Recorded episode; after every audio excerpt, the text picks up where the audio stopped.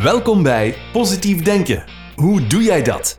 Een podcast boordevol met praktische tips, leuke anekdotes en handige oefeningen om ongewenste blokkerende gedachten, diep gewortelde patronen en gewoontes te ontdekken en te doorbreken.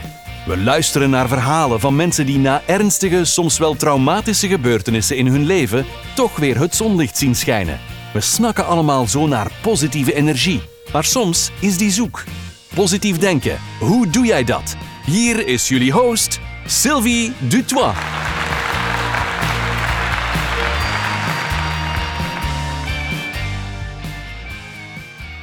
Hi lieverds, my soul family, hier zijn we weer. En wat ben ik toch zo ontzettend blij en dankbaar dat jullie zo massaal luisteren. Deze ochtend keek ik nog en we zitten aan de 25.000 downloads voor de podcast Positief Denken. Hoe doe jij dat? En zo, dat stemt mij super blij. Dank je, dank je, dank je. Ik ben jullie echt enorm dankbaar. Oké, gisteren had ik een poll gedaan in mijn story op Instagram, uh, positiefdenken.podcast, met de vraag of jullie er weet van hebben als jij je trillingsfrequentie verhoogt, dat dan alles wat niet in lijn is met jou, dat dit dan wegvalt. En nu viel het me op dat er toch nog veel mensen er geen weet van hebben of het niet begrijpen waarom dit dan gebeurt. Nu laten we beginnen bij het begin, wat ook het fundament is uh, en wat je dus zeker leert in de cursus Healing Through Awareness, is dat alles energie is. Alles wat energie is, vibreert en heeft zijn eigen trillingsfrequentie. Dit is pure wetenschap en al vele malen bewezen. Dus als we down zijn, verdrietig zijn, boos of slechtgezind, depressief of zelfs razend, dan zitten we, wat voor ons betekent, in een negatieve moed, een negatieve stemming of een negatieve vibe. Het is zoals je het wilt noemen. Misschien wist je dit ook nog niet, maar gedachten en emoties zijn ook energie en dus ze vibreren elk op hun eigen manier, op hun eigen niveau. Negatieve emoties zijn een lage vibratie en deze golven gaan traag op en neer in tegenstelling tot positieve emoties. Deze zijn dan weer hoge vibraties. Oké, dan komen we aan bij de reden nummer 1 van de drie redenen waarom we vrienden verliezen als we spiritueel worden. En de eerste reden is resonantie. Nu, je weet aan de hand van wat ik je net heb uitgelegd dat negatieve emoties niet dezelfde trillingsfrequentie hebben als positieve emoties. Dan begrijp je misschien ook dat ze niet meer compatibel zijn. Ze resoneren niet meer met elkaar.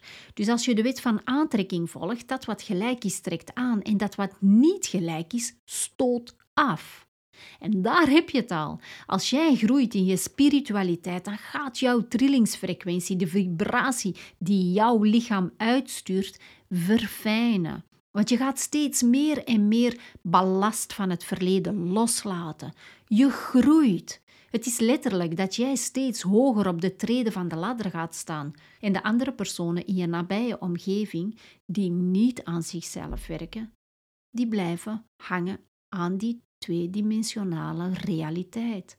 Zij blijven hangen in het ego, terwijl jij juist minder en minder gaat beïnvloed worden door jouw ego. Je bent op weg of je zit dan in de derde dimensionale realiteit. Tijdens je groei schommel je vaak in het begin tussen de tweede en de derde dimensie. Maar uiteindelijk stap je uit die tweede dimensie en stap je dus in die derde dimensie waar je af bent van je ego. En dat wil zeggen dat jullie niet meer met elkaar resoneren. Dan valt deze vriendschap, liefde of wat het ook is, dan valt deze weg. Dit is pure wetenschap. De tweede reden is, je oude vrienden waren goed voor je oude jij. Maar jij bent die oude jij niet meer. Vroeger, omdat ik met mijn trauma moest dealen, niet wist hoe ik dat moest doen als 11-jarige, 12-jarige of 13-jarige. En ik toen ook niet wist wat ik met die diepe, negatieve, opgekropte emoties moest doen, ben ik als kind zwaar beginnen vechten dat moest uit mijn lijf. Die emoties, ze moesten eruit. Dus ik ging echt vechten. Mensen van vroeger kennen me nog als de aflapper of aflapster. Maar ik ben die persoon niet meer, al lang niet meer. Ik ben al jaren bezig met mijn traumahealing. Vanaf mijn zeventiende had ik genoeg van mijn identiteit, de persoon die ik toen was. Het heeft me ook jaren gekost om te komen tot wie ik nu ben. Maar als je constant aan jezelf werkt, als jij aan je traumahealing doet, als jij leert loslaten van je verleden, van hetgeen je heeft pijn gedaan, en als jij leert uit die gevangenis te stappen van je pijn, je verdriet, je, je boosheid, de gevangenis die jij tenslotte jezelf hebt opgelegd. Want jij hebt de keuze om jezelf in het verleden te houden of niet om jezelf op te sluiten in die pijn of om los te laten van die pijn en te groeien naar een gelukzaliger leven. En als jij beslist om daaruit te stappen en dit los te laten, dan groei jij. Kijk, elke tegenslag, zoals velen het noemen, is op je pad gekomen om eruit te leren. En hoe spiritueler je wordt, hoe meer je met zulke dingen te maken krijgt, zodat je in een snel tempo kunt groeien. Tenminste, als je ze geen tegenslagen meer noemt, maar opportuniteiten, mogelijkheden, kansen om te groeien. Ik sprak onlangs nog met een hele goede vriendin van me, een echte soulmate, en we spraken erover dat iedereen wel eens een diepje heeft.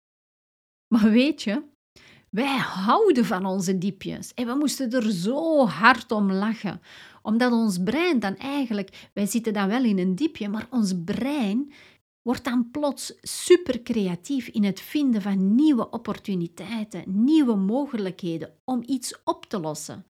Zie het verschil van point of view: problemen op je pad of opportuniteiten om te groeien. Dus om even terug te komen op de nummer 2, als de mensen niet werken aan zichzelf, blijven zij de oude persoon. Als jij dat wel doet, dan ontgroei jij die oude persoon die je ooit was. Het is net hetzelfde als jonge krabben en kreeften. Als zij groeien, groeit hun schaal niet mee.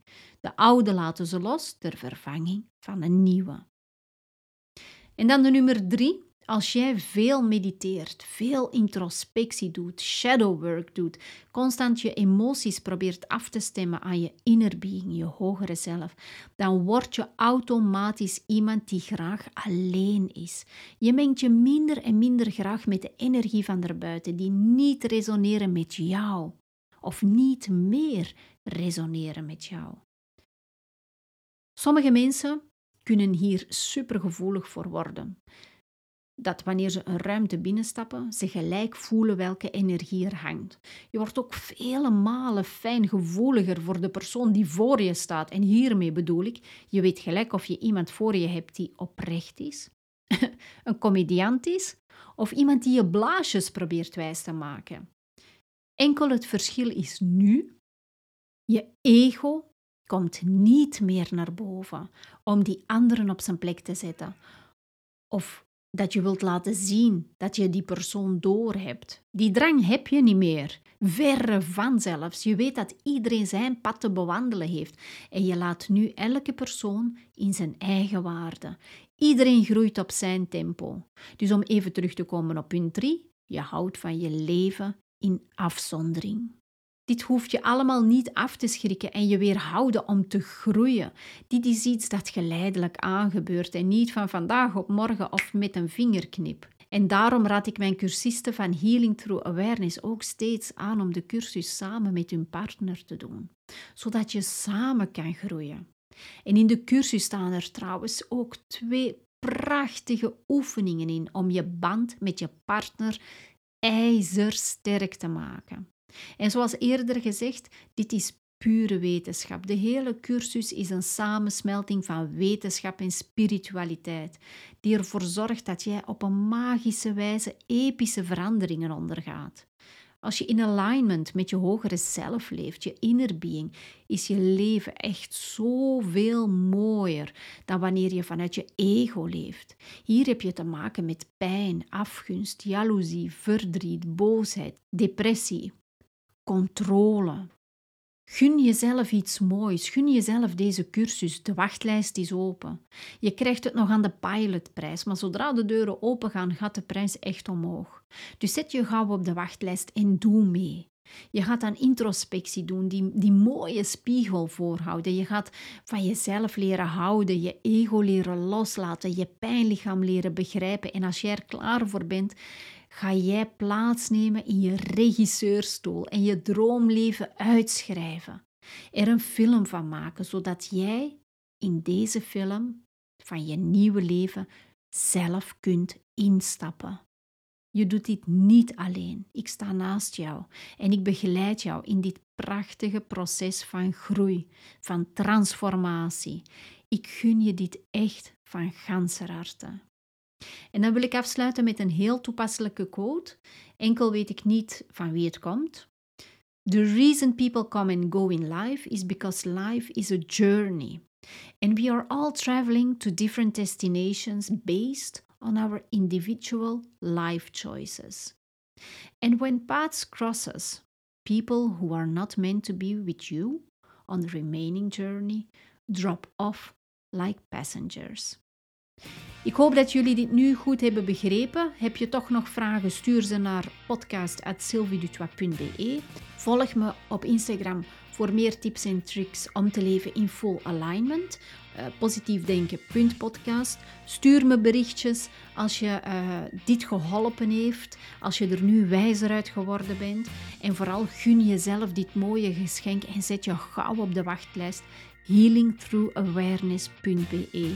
Ik garandeer je dat dit het mooiste geschenk is dat jij jezelf kan geven. Ik stuur je heel veel liefde. Hou jullie goed. Don't worry. Be happy. Love you. Doei.